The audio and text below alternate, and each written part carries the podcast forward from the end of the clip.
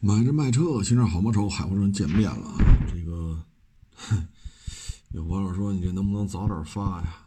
我这个呀，一般都是夜里录，录完了之后，呃，生成、转码、上传，啊，这个基本上就是后半夜，啊，就录的弄完了，夜里十二点多。那上传之后发布呢，不是我能决定的啊，因为语音节目呢是要有后台审核的。这个审核呢，人家不能等到后半夜去，对吧？人家得睡觉啊，咱也不可能说要求审核的也三班倒，这也犯不上。所以呢，我要是发布的太晚，就得等人家早班的来啊。所以这节目基本上 发完之后呢，要发的太晚了，基本上早上就得九十点钟了啊。嗯，是这么一情况啊，因为每天确实也挺忙。嗯，收车、卖车、置换的，找我砍大山的啊，所以你也只能回家去录啊，然后各种问问题的是吧？手机多了，人都这样啊，忙的不亦乐乎啊，所以节目呢就会经常发的比较晚啊，不是我早上八九点钟传上去，是一般来讲都是过了夜里，就是凌晨前后吧，零点前后发的。是这么一情况，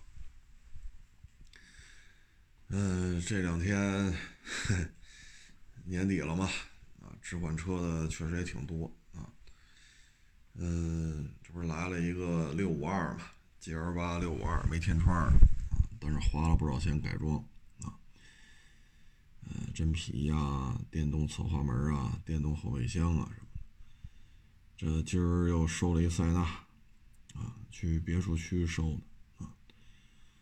嗯，前天吧，收一陆巡四六，啊，嗯，反正稀里哗啦，最近是没少收车啊。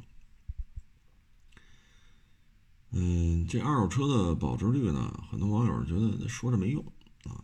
那没用呢，是因为你没出去收过车，你天天就在这圈子里看啊，开着车要卖，啊，一说自己这车少卖这么多钱。那很多车主立马脸上就就挂相了啊，脸上就挂了相啊，就很不开心啊。我当年花这么多钱买，现在值这么点钱，他接受不了啊。那你接受不了，那我们也没办法啊。所以你只有亲亲自在市场当中每天接触到这些车主，你才能明白什么叫保值率。价高的，人家卖车喜笑颜开的。啊，趾高气扬的，啊，那特别不保值的，那开了都，唉，基本上就是这个心情就很不爽了，啊，但这车你说保值率高，保值率低，它也不是我一个人说了算的，对吧？这个就是市场所决定，所以你看，基本上在网上是说买车不看保值率的，啊，这基本上，唉，你等他卖车的时候，啊。为了多卖五百，能开好几十公里去转去，啊，就就就为了卖个车，能约十个人、二十个人来看，最后看了自己身心疲惫，这个挑毛病，那个降价，哎呀，最后发现自己根本就卖不出去这个价格，然后等到花就是给他刷卡给他转钱的时候，哎，你看他那表情啊，所以有时候你看网上这些键盘车神呢。有时候键盘就是键盘，你天天实战的啊，你接触多了你就明白了啊。所以有时候这就是两个两个层面啊，一个层面呢就是抱着手机看短视频，然后骂大街；另外一个呢像我们这样的，天天多少钱您能要啊？多少钱您能卖啊？啊，这置换是吧？您换我这个，我我这这咱俩是谁给谁钱呢？啊，所以。对这个的认知呢，它是有天壤之别。这也是消费的一个心态吧啊。现在比较紧张的可能 G L 八吧，G L 八货源很紧张啊，基本上没有现货啊。呃，然后像低配这个，你再改侧滑门、电动尾门、真皮什么的，这也是费用啊，包括木地板什么的啊。嗯，国六 B。这就看缘分吧，啊，准新车嘛，十二月份呢，就是去年啊，去年十二月份，G L 八我看了一下数据，卖了两万台还出头啊，这个可了不得了，这个啊，G L 八咱们印象当中一直就是一万多，一万多啊，结果去年十二月份干了两万多啊。然后呢，谁牛呢？威然啊，威然牛到什么程度啊？月销量两千啊！哎呀，我一看这个，我觉得。你说都是上汽的买卖，对吧？上汽大众、上汽通用，就是咱有时候就觉得啊，你就照着 G L 八抄，你看行不行？对吗？你就照着它抄啊。本身这 G L 八，你说上汽通用、上汽大众，这是不是这这个上汽和那个上汽是不是一家？是不是都在上海？对吗？我我个人认为这两个上汽是一家啊。可能是两拨人，因为对应的一个是通用，一个是大众，但实际上都是一家的。上汽集团是一个啊，因为上海没有两个上汽集团，所以我觉得你这照抄不行吗？啊，就看威然卖成这个样子，我真是觉得，哎，我也不知道这是德国人的问题啊，还是上汽的问题。这个车你说本身也是，威然算中国特供吗？我觉得是不是应该算？啊，那就不能按照中国消费者习惯来嘛？你说谁跟钱儿有仇啊？对吗？你多卖车多挣钱呀，这不是一个很直观的一个逻辑关系吗？啊，就有时候觉得你照着抄都不，你要说咱这咱整个这个对吧？咱旗下所有的合作伙伴没有一个玩 MPV 玩的溜的，那也行。你说你又守着一个 GL 八。然后他一个月十二月份能卖到两万台，你说这威然也不是怎么搞的啊？这个确实让我也是，哎呀，服了，我服了啊！我这心服口服啊！上汽大众啊，这 MPV 倒腾，可能迟迟不出途昂六座标配，可能也是为了给威然留一口留一口气儿吧，要不然威然就死菜了。迈特威和凯路威呢，去年销量都是几百台，啊，卖的非常差，啊，有的网友说没有国六 B，嗨，我就这么说啊，这迈迈特威、凯路威，它有国六 B 又能怎么样？您开开，像我这好歹买过几台，也都给卖了，对吧？所以我咱这好歹算是开过那么一小会儿，是吧？咱多多少少咱还算有点接触啊，有带有四驱的，嗯，有不带四驱的，还有一个四驱带后锁的，啊，有双色车身的，双色车身好像卖了两三个吧，然后纯就单色车身的也卖过几个，所以咱这算是好歹接触过啊。那玩意儿开起来真是满不是那么回事，就是一箱货啊，就是一箱货。你带几把锁也是个香货，啊，就跟咱们心目中的 MPV，哎呀，这个差距实在是忒大了，啊，不是一般的大呀，哈哈。所以我觉得，哎，就威然就随他去吧，啊，嗯，德国人这个买卖我估计还是德国人说的算吧，啊，前两天我说一下切诺基，有一网友呢就给我发了。很多的信息啊，他说呢，当时切诺基那会儿早期的是二点五的嘛，啊，然后化油器也电喷，后来上了四点零啊，然后又推出那个长轴长轴高顶嘛，最早叫西木朗西喜马拉雅还是珠珠穆朗玛，我也忘了，反正起了个名字啊，后来叫长轴高顶了嘛，嗯，他说这个车啊，改一颗螺丝。都得往美国那边报，啊，从你提出整改意见到上报到那边给你回馈，至少一年以上。所以作为合资的这种主机厂来讲，你就明知道这颗螺丝在中国的这种使用环境下，这颗螺丝肯定会出问题。那会儿还不叫 4S 店，八几年九几年嘛，就是大量的反馈这颗螺丝设计的不合理，你改不了。就你这边你就知道，就这么生产一辆一辆卖，那边肯定一辆一辆，人家车主就要骂大街啊，你车都生产出来了，螺丝博士你不知道改改吗？改不了。这一颗螺丝的权限都没有。然后这个周转就是从你提出报告到给你反馈一年以上，一年以上，而且很多时候还是拒拒拒拒绝更改啊。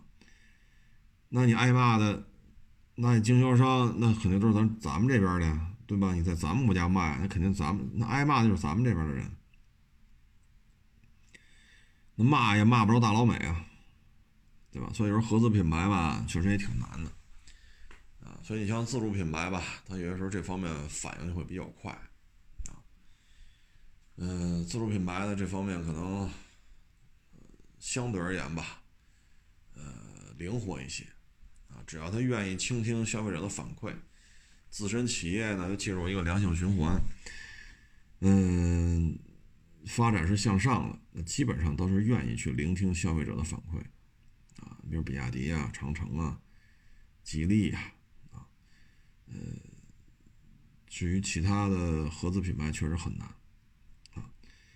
这就是什么呢？谁有主导权，谁有话语权。您这车是谁的呀？对吗？老外拿来的，所以你说改就改。这里边确实挺麻烦的啊。说到这儿呢，就是前两天不是一汽奥迪嘛，现在成立了个奥迪一汽啊。这个奥迪一汽呢，就是新能源啊，新能源。这个新能源呢，呃，就是现在是叫什么易创吧，奥迪易创啊。将来呢，这个也可以出保时捷啊。嗯，现在看吧，就是上汽跟一汽啊，差距越拉越拉越大。咱们就以都和大众合资为例啊，那边呢是有奥迪啊，有大众啊，有捷达，相当于三个品牌。这边呢是上汽大众、上汽奥迪、上汽斯柯达，也是三个品牌。但是呢，你从二零二零年的销量来看吧，上汽呃一汽这边呢还是过二百万辆，上汽这边就到不了啊。从未来的发展来看呢，咱们就摘开看啊，大众对大众啊，帕萨特这事儿对于帕萨特本身的销量是一个负面啊，这个确实就很难办了。啊，但是迈腾卖的就比帕萨特好，啊，就这一撞击之后销量差距就拉开了。嗯，它的你像 Polo 卖的也不好，啊，途安 L 卖的也不好，但是高七呢，基本上我现在还没拿到一七呃二零二零年高七的销售数还没拿着，但是大致应该也是十万台、九万台，大致也也能到这个份儿上啊，八万、十万应该问题不大。但是呢，你这边 Polo 加途安 L 能不能凑到八万台以上，这都很难说了啊。所以这就是车型的差，就是销量差距啊。你说朗逸对宝来，这个还有一个那边还有个速腾，这边有个零度，那零度呢基本上就是十万台左右，但是速腾和宝来加一块就比朗逸卖的多啊，这这这这这就没辙了啊。这边呢还有桑塔纳，但是桑塔纳销量逐渐下来了。一九年吧，好像卖了二十二十几万辆，啊！但是现在这边它多了一捷达品牌啊，捷达品牌就不是捷达那小三厢了，它弄出一堆车来，啊！所以你看，再加上 SUV 对 SUV，啊，所以一汽大众这边这个销量确实就稳住了，上汽大众这边比较麻烦啊。奥迪对奥迪呢，上汽奥迪还且着呢，今年你也买不着哦，上汽奥迪的车，啊，但是一汽奥迪呢，人家，对吧？呼啦啦一大堆啊，A3L 啊，A3 两厢啊，Q2L、Q3、Q5，对吧？呃，A4L 啊，呃，这要上奥迪 e 创啊，那边就一个 A7L，将来有可能 Q8、Q7 二选一啊。所以你从将来的发展空间来看呢，那肯定是一汽奥迪空间大一些，因为明摆着 A 四、A 六啊、Q 五啊，这都是走量的车啊。如果再上奥迪 e 创，这肯定也是一个走量的车。所以从长远发展来看吧，上汽大众这一块一汽大众这一块两边一比，都是三个品牌啊，大众、奥迪那边是捷达，这边是斯柯达，但是上汽这边确实就有点被落下了。唉，这个说什么好呢？但是上汽这边呢，它几个支点比较稳健啊。你说上汽大众，这是一百多万；上汽通用啊，别克啊、卡迪呀、雪佛兰，这也一百多万啊。上汽通用五菱是一百六十多万啊。所以你看，它这三块业务加一块啊，得四百多万辆啊，四百多万辆。然后也在捎带脚，什么大通啊，嗯，那个叫什么来着？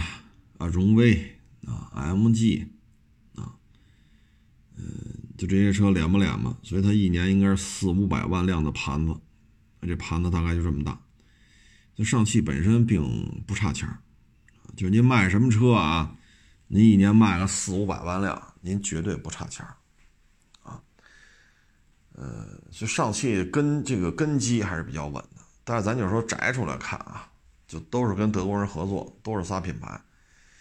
上汽这回就被一汽落下了啊，因为你像今年吧，高八要发力，然后途昂，它不知道叫什么啊，反正一汽的途昂吧啊，这个玩意儿今年也要上。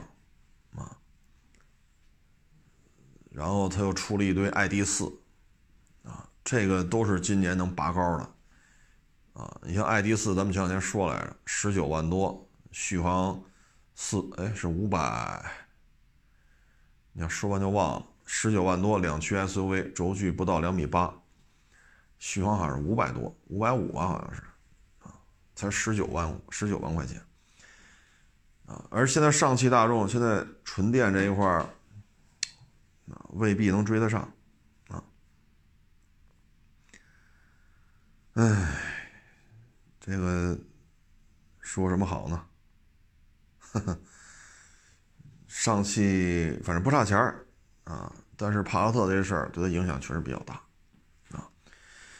本身呢，它一堆 SUV 啊，你最起码途观 L，呃，之前叫途观啊，最起码你，对吧？你用了这么多年。啊然后你有途昂，然后一堆弄出一堆来，但是你并没有借着这一堆 SUV 进一步拔高，啊，相反的，一汽大众反而凭借这些车型把把这个产能拉上来，以至于现在反超了啊，所以我觉得上汽这边可能跟德国人合作吧，你拿到了上汽奥迪的这个授权，可能其他事儿就不好办，因为奥迪一汽这一块这个名字。或者奥迪长春，这个企业的名字呢，就说明了德国人在这边要是有一些大的动作啊，有些比较大的动作啊，所以意味着将来上汽奥迪拿到了可能还是油车，那奥迪这边的电车还是要给这个奥迪一汽或者奥迪长春这个项目。这个对于上汽来讲呢。你说大众也好，奥迪也好，家大业大，这咱不否认啊。但是你也不能都给了一汽奥迪啊，或者奥迪一汽啊。各位，这是俩买卖啊，一汽奥迪和奥迪一汽这是俩买卖啊。那留给上汽奥迪的肉就很少了啊。嗯，所以未来几年吧，上汽跟德国人这块可能挣的钱就不如一汽跟德国挣的多了。啊这也是种种原因吧，连锁反应啊。哎，咱就不替他们操心了。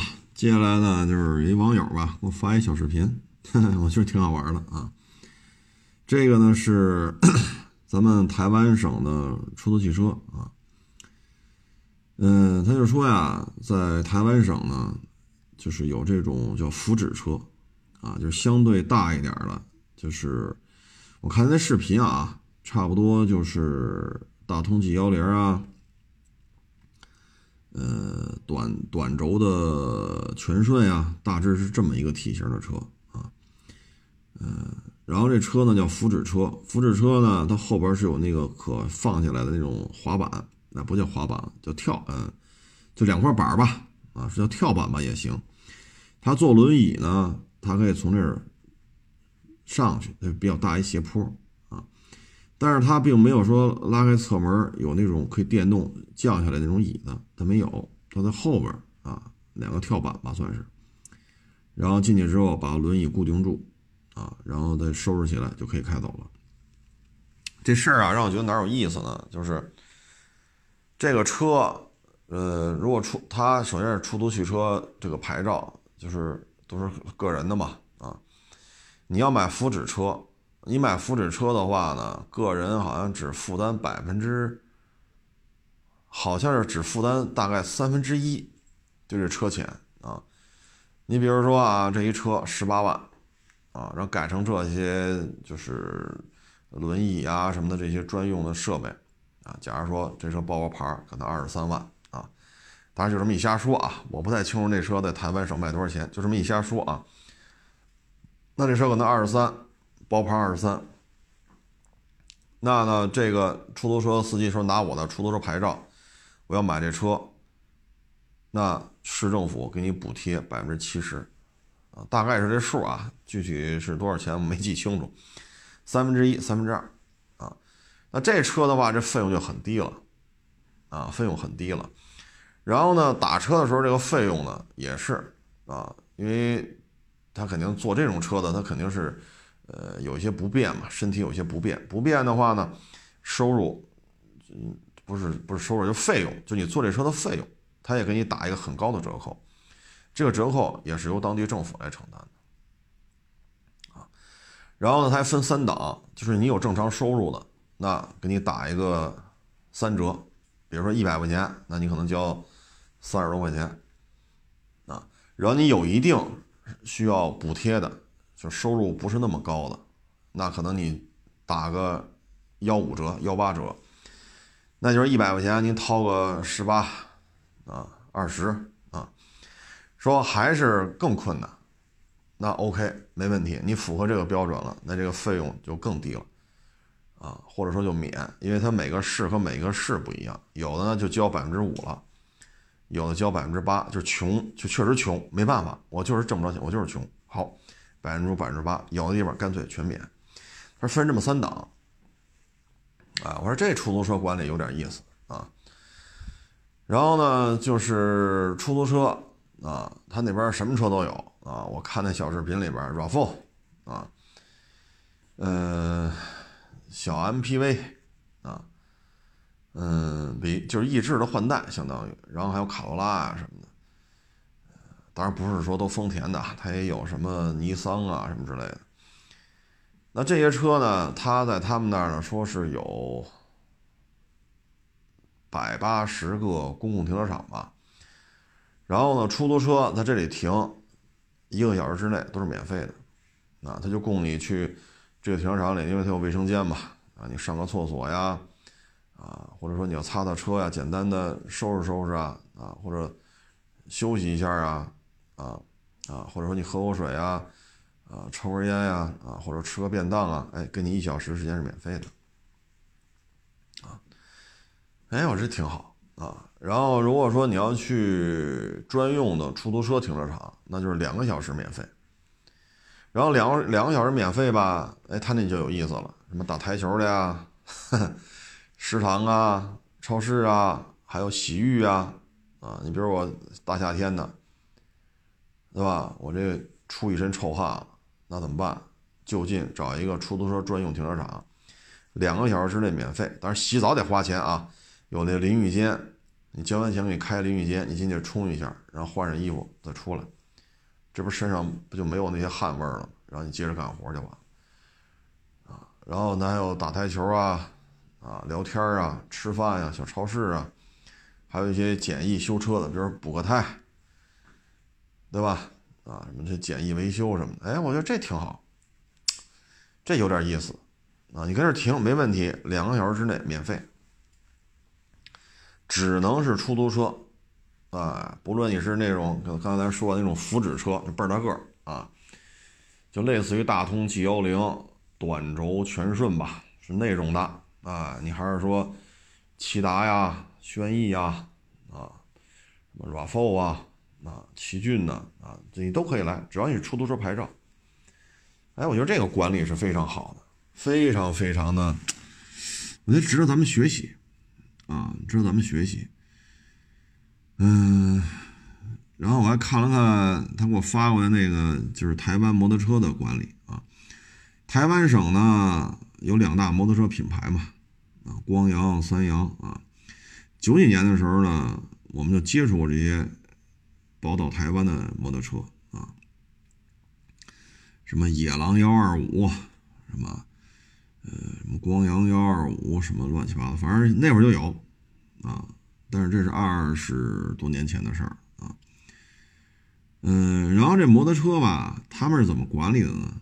就是没有报废年限，你只要验车，他好像是头五年吧，头五年不用验车，啊，五年之后年年去，每年都得交钱上线，只要车没问题，你就开就完了，啊，我看一下也挺有意思的，幺二五的吧，基本上就是合人民币八九千块钱，啊，光阳啊，三阳啊啊。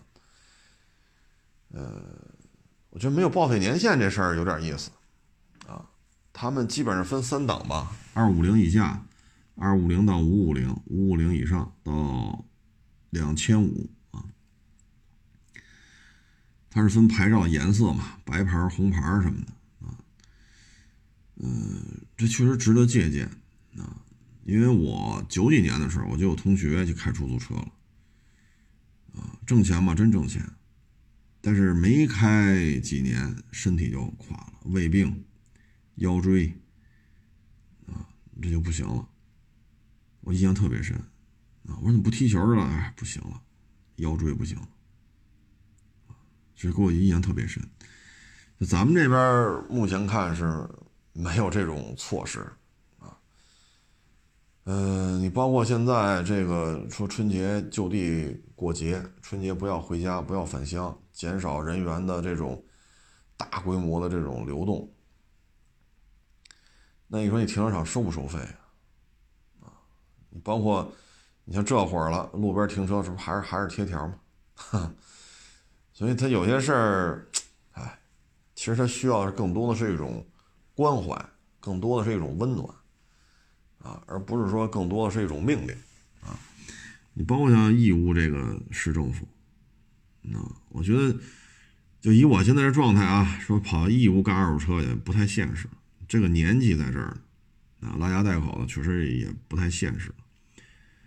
啊，但是我觉得，如果是选择去哪个城市创业，我觉得义乌这件事办的，就让我对于义乌当地的营商环境、营商啊，经营的营，商业的商，营商环境，我肯定有一个特别好的一个。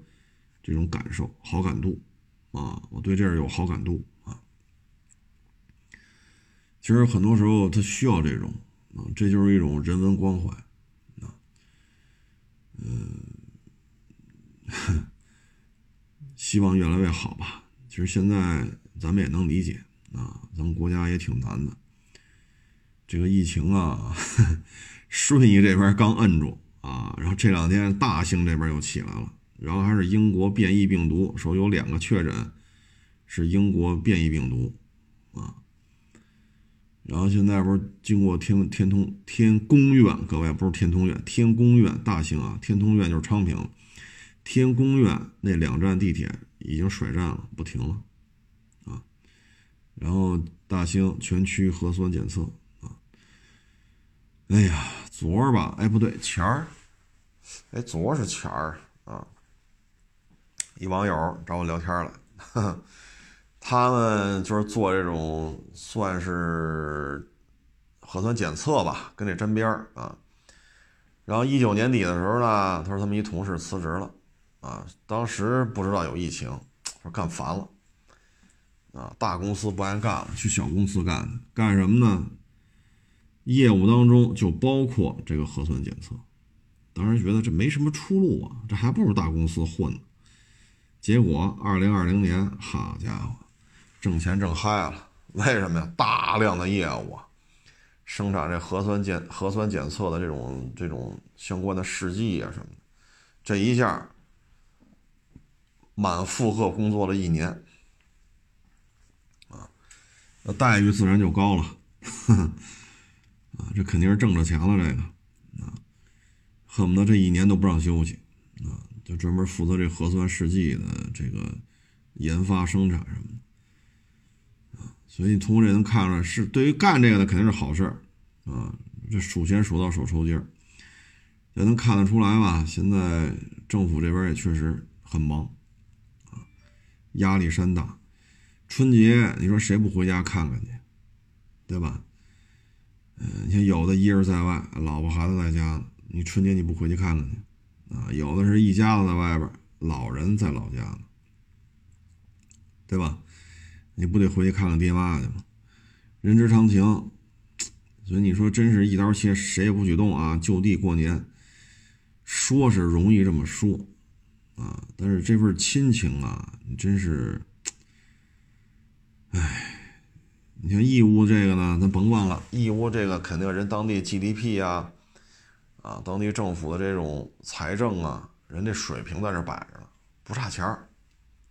对吧？义乌这不差钱所以人家给得起，真给钱啊！企业有企业的，个人有个人的，手机流量有手机流量的。然后义乌这边留守过年期间停车费，停车场啊一律免费。你瞧瞧，对吧？人家，但是你不得不说，人义乌这个 真是一不差钱的这么一个义乌市啊，这个市政府真是不差钱。所以我们也不要太去苛求，说都得向义乌去学习。首先呢，义乌人这儿没有病例啊。第二呢，人是一个经济非常发达啊，是这么一个地方啊。所以我们有时候就觉得，既然已经有人这么做了，我们相信呢，以后啊，慢慢慢慢会有更多的地方呢，呃，除了行政命令之外吧，人文关怀啊，那种让人感觉比较温暖的那种，呃。那种怎么说呢？政府行为会越来越多啊。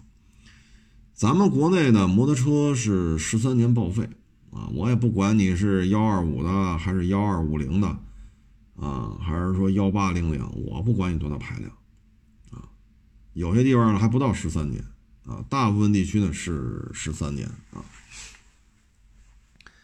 所以这个要取消。报废年限的话呢，对于这种买了比较昂贵的摩托车的这个车主来讲呢，可能是一个严重利好啊！你说我花三十万、五十万是吧？甚至于更贵，我买一摩托车，好家伙，十三年就废铁了。这东西你即使说把它留着，放在你院子里啊，放在你屋里边，你可以这么放但是你不能上路了，因为它是报废了，它没有手续了。你可以摆在自己屋里看，当一收藏品。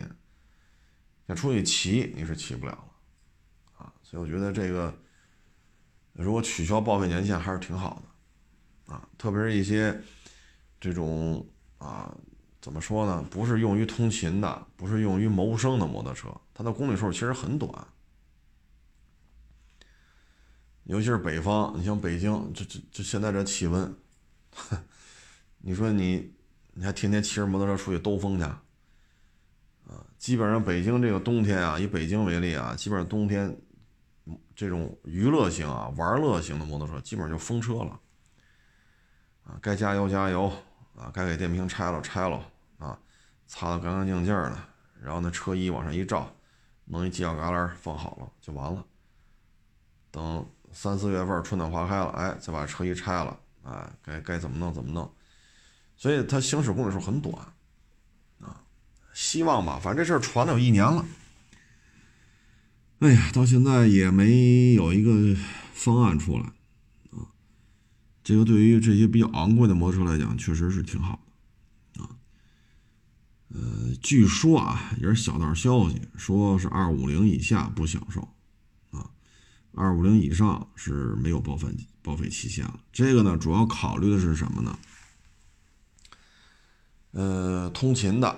或者以他谋生的，比如说，呃，开着摩托车拉客啊，呃，比如说送外卖、闪送啊，这个呢，骑行的距离就不好控制了啊，呃，所以可能因为这个干这个营事呢，一般就是这些幺二五左右的啊，啊一百啊，幺二五、幺五零啊，二百啊，或者二二零、二五零什么，所以这个是主要从这个点来考虑。那具体方案咱现在看吧，既然政府层面已经放出风来了，要考虑这件事情。那我觉得耐心等待吧，啊，我们只能说耐心等待啊。嗯，这这个希望吧，希望能够有所改进啊。今年呢，也有一些车呢值得我们去期待。呃，因为现在四缸机我们国内啊生产的就是一黄龙六百，但是今年呢，至少还有一到两家也要突也要在国内呢玩这种。呃，四缸机啊，基本上小道消息啊，基本都是双凸轮轴的啊，双双凸轮轴十六气门的啊，这基本面值得期待吧啊。玩摩托车不老这么调侃嘛啊，万般皆下品，唯有四缸高。既然国内就这潮流嘛，所以四缸机也是黄龙六百一人跟这儿嘚瑟啊。嗯，看吧，今年包括春风这边，他不是跟那个 KTM 合作，嗯，七九零说是国内生产，也会便宜不少。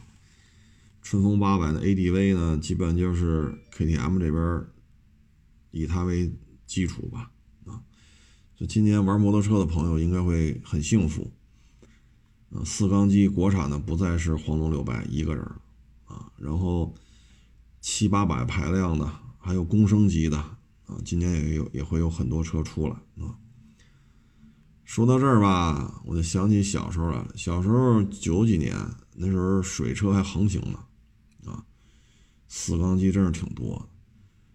嗯，那时候买摩托车好像也上牌的意意愿也不是太高啊，就这么瞎骑啊。因为二十多年前。二十多年前，嗨，也不像现在啊，那确实车也少，人也少啊，今非昔比了啊。嗯，这两天不说了说足球嘛啊，很多网友也是，哎呀，一说足球满眼都是泪呀。哎，我呢是小时候很喜欢踢足球啊。嗯，你说职业联赛呢，咱倒是没踢过啊。区联赛倒是踢过，啊，无奈咱这个能力有限，啊，只是参与参与，也当时就，我想想那是哪年的事儿？八十年代末吧，应该是八十年代末，好像是，具体哪年我真想不起来了。八十年代末，应该是九零年之前吧，啊，当时参加这种联赛的时候就已经有。所谓的什么黑哨什么之类的，啊，那会儿就有，啊，哎，那会儿送的东西也简单，一身运动服，那会儿叫十佳十佳牌运动服啊，送一送一身运动服，啊，送双运动鞋，这就这事儿就罢了啊。你要这么说的话，得三十年前了，啊，哎，那会儿就这德行。啊，然后以大打小，就是你一看吧，人明显的身高都比你高，不是高一厘米两厘米，跟你比你高一头。双方一上场，嚯，全都比你高一头，你这就不对了。啊，所以那会儿就这样，啊，那会儿就这样。嗯，所以后来我就不愿意看，啊，更愿意去踢啊。那会儿还跟像北京宽利，我不知道很多网友记不记得了。北京宽利那会儿是北京的另外一支职业职业化球队，但是它是比北京国安低一个级别的啊。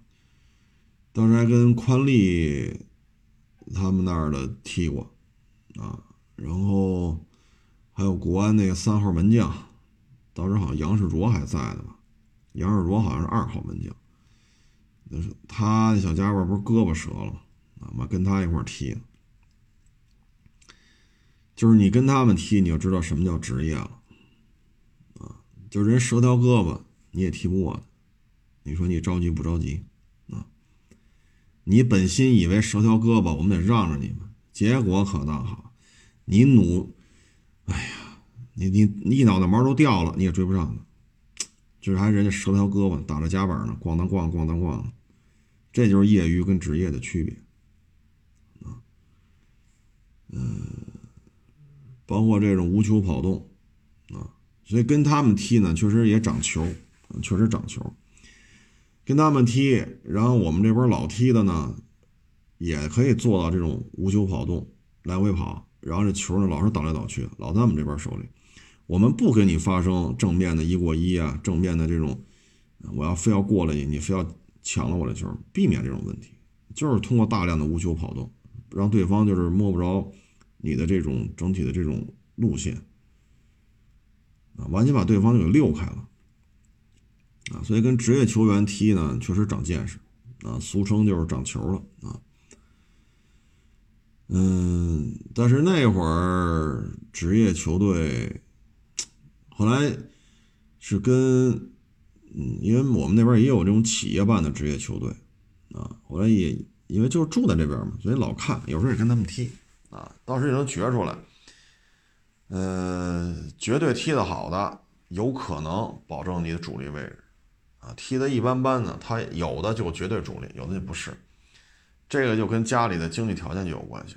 所以，三十年前、二十多年前，其实就是这个样子，啊，就是这个样子，啊，所以这个圈子你说怎么管，啊？为什么后来我不爱看呢？啊，就愿意踢，因为我觉得今天我来踢了，大家都是踢野球的，这一场踢完了，我挺高兴，啊，因为它是一个大的团队项目，你能享受那种彼此默契配合的那种感觉。然后出一身汗，又锻炼身体了，挺好。回家了，我不愿意看，啊，不愿意看。你看我这生在这儿，长在这儿。你说这个北京的这几这几支球队，我从来不去看。说不花钱的票，不花钱的票我也不去，花钱花钱我更不去。啊，不论你在北京什么谁跟这儿踢，我都不去。啊，因为我觉得这还是愿意去自己去踢。我踢完了，最起码我痛快，我锻炼了。踢赢了，踢赢了高兴；踢不赢，踢输了，踢输了我锻炼身体了。我总我能我总能得到点什么，对不对？你让我去看，我看什么呀？八十年代末我们去踢这种算职业吗？根本就算不上，根本就算不上，纯粹就是业余业余的这种级别非常非常低的这种比赛。那不都这样吗？送身运动服，送双球鞋就搞定了。我们当时就看嘛，就是人家踢人就是这波在那禁区里边玩牌，那波在禁区里遛猴，遛完了，哎，把球踢到这边，这边把牌给那边，那边接着玩牌，这边接着遛猴。人就要个零比零，当年就这样，你说这叫比赛吗？对吧？当时我记得我们是，不是都赢了？所以他们这两支，这他们这两支球队，如果说他们有一支赢，一支输，那我们就能进军，我们就再进一级。但是人两边都平了呢，人俩都能进，就把我们杀下去，就这么简单。所以我们还满怀期待呢，他们怎么踢呢？结果人一上场就这么踢。所以你说你让我们去看，看足球，我真是没兴趣啊，呃，没什么兴趣去看。至于说踢球啊，谁踢球一年能挣一千五，一能一年能挣两千万，嗨，爱挣不挣呗，是吧？他赔了也不用我赔，他他挣了也也不分我钱啊。其实这些球员呀，我觉得退役之后吧，嗯，其实都去做青训挺好的，但是做青训的话，收入太低了啊，一个月几千块钱啊。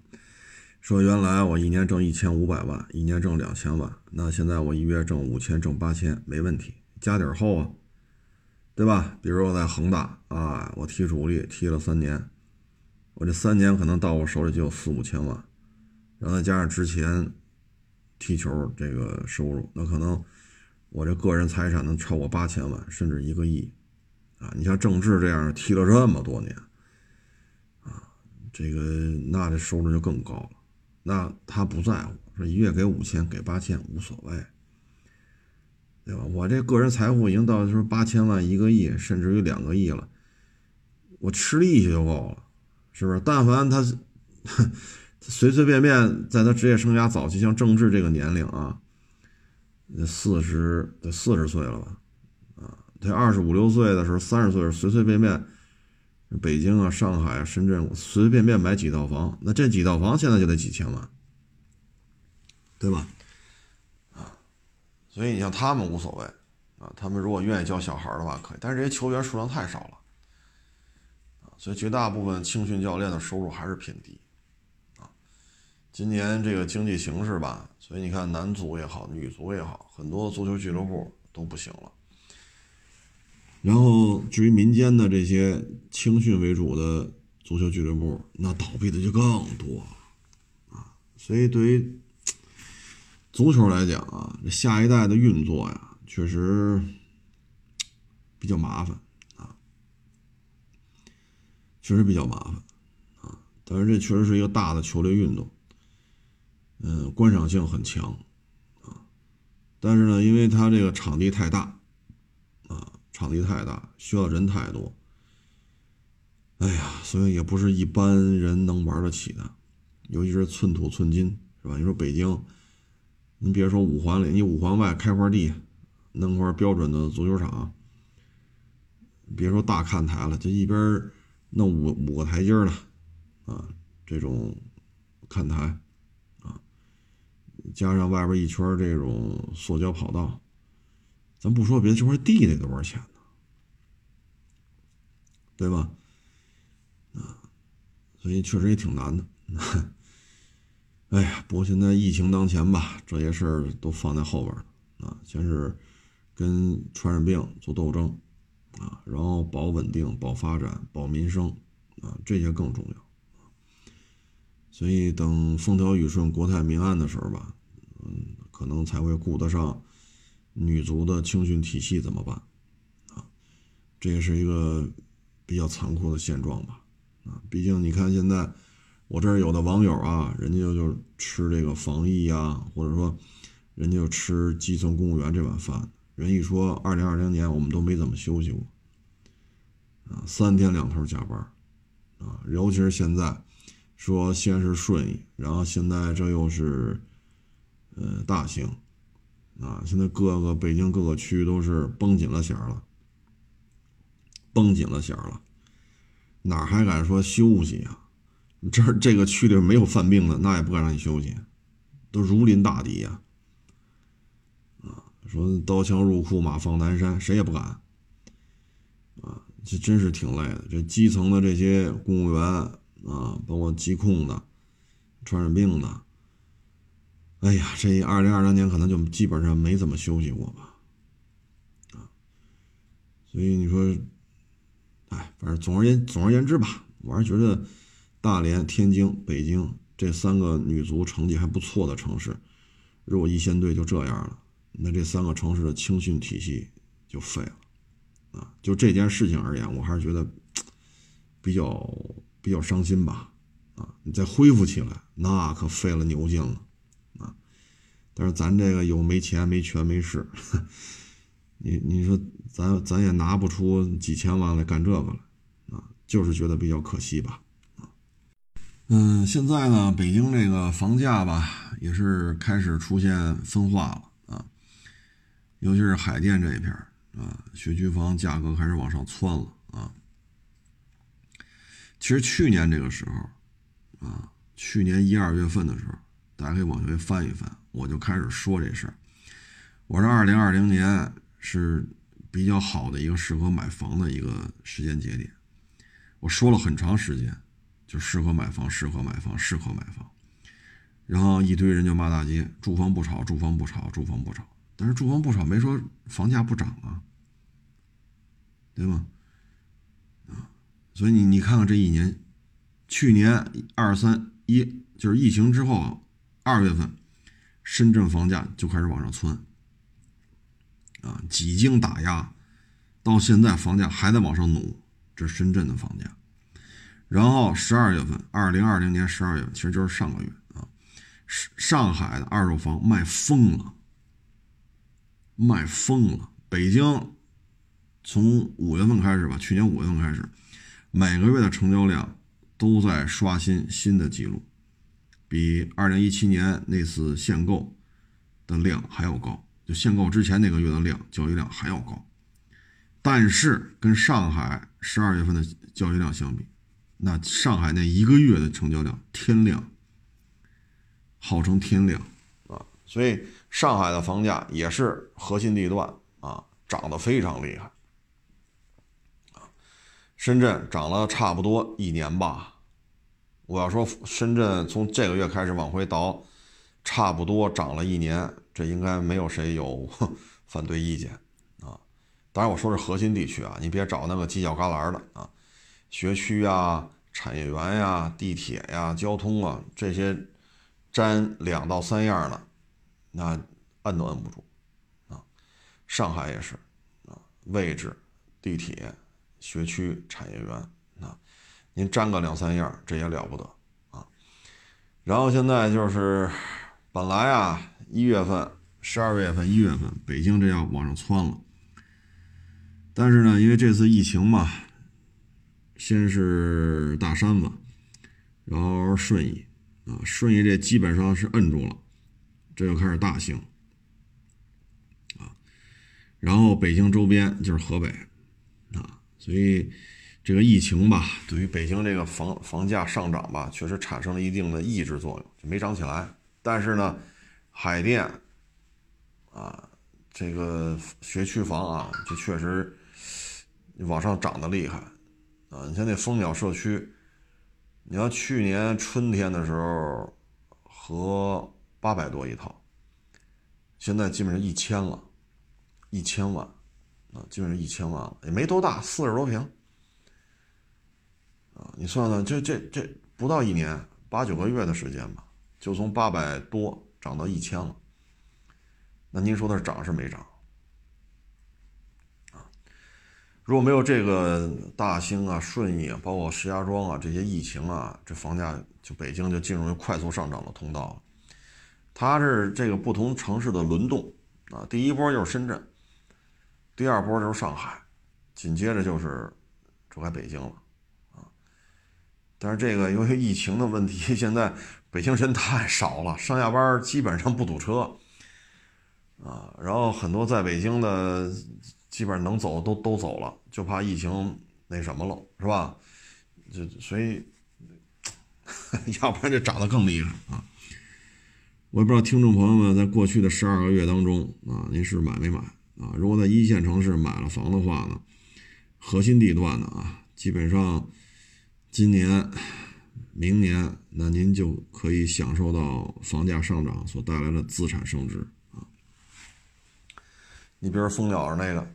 你要是去年三四月份买的八百，现在一千，啊，这实体经济这么差，实体经济这么难做，但是你个人资产库嚓一下就涨了二百万，你八百万存银行确实给利息啊，哪家银行都得给你利息，但你八百万存八个月给不了你二百万的利息，啊，所以，嗯，有的网友骂了我一年。有的网友如果买了的话，就是核心地段的啊，应该是就知道这个甜甜头了啊。唉，但是你说北京涨嘛，它也有阴跌的啊，也有阴跌的房子，呃，通县呀、大兴啊、房山呀、啊顺义啊什么的啊，包括昌平也是，昌平也就是回龙观为主的地区在涨。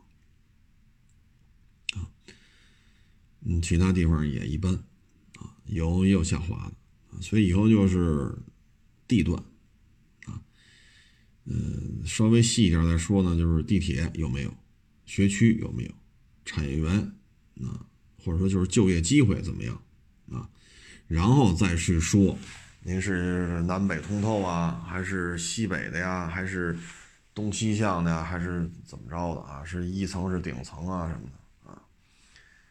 这个那那那那是后话了啊！就好比说你中关村一二三小边上，您就是一层冲北啊，八零年、七几年、六几年的房子，那他也有有人抢啊？为什么？您这学区划片在这儿，虽然说取消了学区划片这个政策。但是呢，基本上还是就近，所以基本上，最起码去年上学的孩子，还都分到了原来就是划片时候应该上的那个学校，没有太大的变化啊。哎，这个不知道这一年，我觉得啊，就是您骂我一年，你有这这个毅力，您不如多挣点钱了，啊，因为在以咱们国家这种这种。这种中国人的这种特质来看，他就愿意买房子，嗯，就愿意买房子，买房子就是踏实，啊，唉，未来吧，未来可能就是核心地段吧，嗯，深圳这个我觉得还得涨，为什么呢？就是吸引年轻人。你说上海为什么涨呢？上海去年不是发了一文吗？什么九八五二幺幺的啊，嗯，还点了名啊，就什么清华北大呀什么的，点了名了啊，包括九五九八五二幺幺啊，您这是应届毕业生来了就给上海户口。这个政策出来没多久，上海房价蹭一下起来了，北京是没戏了，北京现在这个一直在收紧，这几年来啊，流经指标一直在缩水。啊，数量越来越少，所以你像北京为例，你说能不能上小学？初能上，高考怎么办？你高考怎么办？所以没辙啊。但是你说上海、深圳这些城市也很不错呀，啊，但是那边能给我户口，那就去那边呗。再就是天津啊，说你不愿意去南方，那天津呗，它是一个直辖市。它离北京又很近，房子又便宜，一直在往下掉，掉，掉，掉，啊，教育水平也比较高，啊，医院呀、名校啊，啊，这这它是一个直辖市，它也都具备，啊，所以买套房，把孩子上学解决了，户口先拿上，拿着天津的户口，然后在北京，反正离天津也近，啊，所以就很多人就是。就属于走曲线了啊，直线走不了，走曲线了。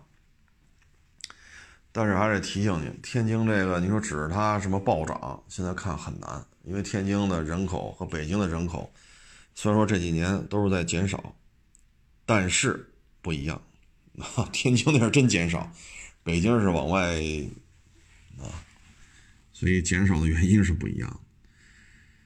嗯，这两天我看附近也开始。发这种一些彩页什么的，就是春节时间，呃，燃放烟花炮竹。燃放这个吧，就是一定要注意，啊，就是一旦出了事儿就很麻烦，啊。那小时候呢，我也喜欢放炮仗，二踢脚，啊，这这买揣兜里揣一大堆，好家伙，二踢脚贵呀，过完瘾了买不起了，买小鞭儿，小鞭儿给它拆了。因为一挂嘛，一点呲啦啦叮当当的，就一会儿没了，拆了，对吧？这一挂一百拆了，一个一个放，过瘾啊。那会儿放二踢脚呢，就拿着放嘛，拿着拿着放，搁手里点成点把手伸出去，然后第一下，砰，这这不是上去了，当在响。当时就这么放，我印象特别深。点的时候，他第一响、第二响一块炸了，在我手里炸的。我当时戴了一线手套嘛。炸的我整个手都麻了，啊！你现在想这人命大，那个二踢脚威力要再大点或者当时我没戴着手套，那可能手指头就崩的可能就皮开肉绽了啊！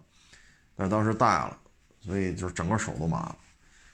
然后好了之后接着放啊，放这大二踢脚，大二踢脚呢，这个炸炸了之后呢，因为手还没伸出去，捻太快。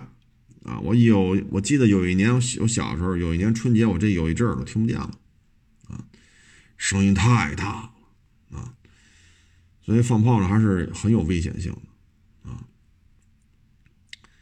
那会儿九几年吧，我们家算是一远房亲戚吧，哎呀，他们家老爷子 就挺惨的。春节期间回家，突然飞过来二踢脚，在他脸上炸了，一只眼睛给炸瞎了，没找着主啊，没找着主。哎，所以这个还是提醒各位啊，这放炮仗还是有一定危险性啊，有一定危险性。呃，你像现在吧，那跟九几年肯定不能比了啊，跟八几年也不能比，因为监控太多。你说你搁这放炮仗，崩着人了，你说跑就跑，哼，这监控太多了啊！炸了人之后呢，这都是事儿啊！炸了别人吧，你赔钱；炸了自己，你倒霉。落下残疾了，你更倒霉啊！你说我这假如说手指头炸掉俩，或者手指头炸完有残疾了，那你这辈子都都倒霉啊！你像我们家远房亲戚，他不在我们这城市，他在另外一个城市住。啊你说那怎么算？对吧？一只眼睛炸瞎了，啊，就这些东西还是得注意。哎，这东西反正也是随着是这个时代的发展嘛，现在好像放炮人越来越少了，啊，对于放炮的这个销售渠道也越来越少了，啊，这个放炮仗觉得就是看看还行，啊，但是有些时候确实是有危险的。各位也是得注意啊，别本来这个 经济就这样了，咱再受点伤，这就更不划算了。还一个呢，就是这个滑冰去，这两天啊，像今天北京气温过零度了，超过零度了啊，上冰，千万得慎重啊，特别是有人还喜欢上冰上开车去，千万得慎重。啊，这两天我看朋友圈转的小视频，有的呢跑冰上漂移，裤衩车就掉下去了，啊，所以千万别别那什么，因为在冰上走啊，特别的危险，特别的危险。嗯，你游过冬泳你就知道了，你就知道这个掉进去是什么感觉了。啊，我原来节目当中说过，游泳池是半露天吧，好像是。上面就一个，就像雨搭子似的，那么那么个那么一个游泳池，啊，相当于一个雨搭子。我记不清楚是十月十五号还是十一月十五号了，啊，我还去游去呢。啊，岸上的人呢裹着个军大衣看着我，我穿游泳裤衩看着他，就我一人游。啊，去之前我好像吃的是一炸鸡腿半盆米饭吧，呱唧呱唧呱唧呱唧吃。因为知道要去游去啊，所以必须得多吃。吃完之后，哗哗游，哗哗哗自由泳，这个那那个这个好。然后上来之后回家就饿，还得吃鸡腿，还得吃半盆米饭啊。所以千万不要上冰上玩去，这东西确实很有危险性啊。因为你再掉下去了，你掉到这个地方，如果底下水有流动的话，就把你冲走了，你就上不来了。你明白这意思吗？你站那走掉下去。不意味着你在水下能顶上来，这是两个概念。这是两个概念。一旦你到了冰上掉下去，你顶不上来，就憋死了，都不是冻死的问题，还没冻死呢，你先憋死了。所以你看，自然湖泊去做冬泳的时候，他都把这冰啊做的比较大，然后有的比较讲究呢，把这不是切一长方形嘛，或者切一个圆形，它这个冰边上它往下它会有木头板儿啊，或者说他弄那个。呃，什么东西放在水里边，这游泳手一扒拉，哦，你就知道到边界了，赶紧回来。否则的话，你比如你一个猛子下去，一抬头到冰底下了，而且换气气不足了，你再往回游来不及了，就憋死了。所以这个你看，他把冰切开，长方形的，呃，或者凿开，或者弧形啊，啊，啊，它这个冰边上，它就放一些东西的，不是放在冰面，是放在水里边。是放在水里边，啊，有的是做成木头板，啊，这边做一九十就是两块木头板钉上九十度，这边呢压在冰上，这边不是伸伸到水底下去了吗？你拿手一扒拉能扒拉着，啊，这样的话你知道别再往里边那什么了，有人你尤其是蛙泳一起一下一上一下一上，啊，或者说你这个自由泳啊或者蝶泳啊，它它避免这个。避免这个。你不像你在自然水上，你呼救啊是扑腾水，你到了冰底下，你扑腾个屁呀！你千万要记住一点，就是人能掉下去，不代表还是这块冰，你能你能从底下顶上来，绝不可能，绝不可能啊！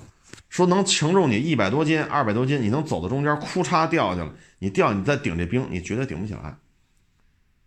啊，那湖边的冰可薄，湖边的冰是薄，有很薄的冰。你拿小小小小木头棍一杵一动，你上去，你上去，它能这就这么薄的冰能让你往里走一百米吗？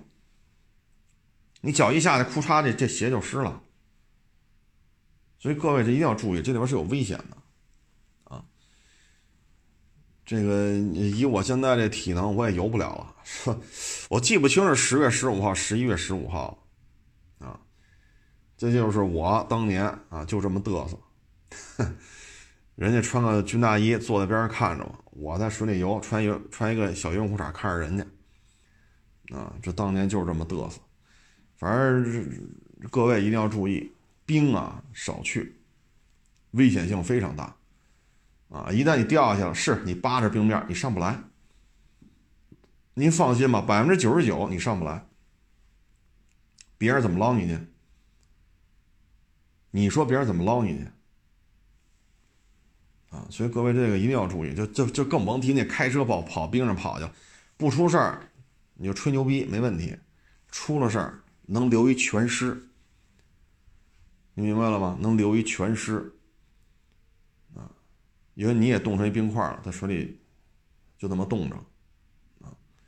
要是比较大的大江大河，那你这就化了，找不着你了，冰一化。你指不定就就飘哪儿去了，啊，或者就被水生动物给你吃了，能把你这副白骨找回来，就算命大了，啊，所以各位对这些一定要注意啊。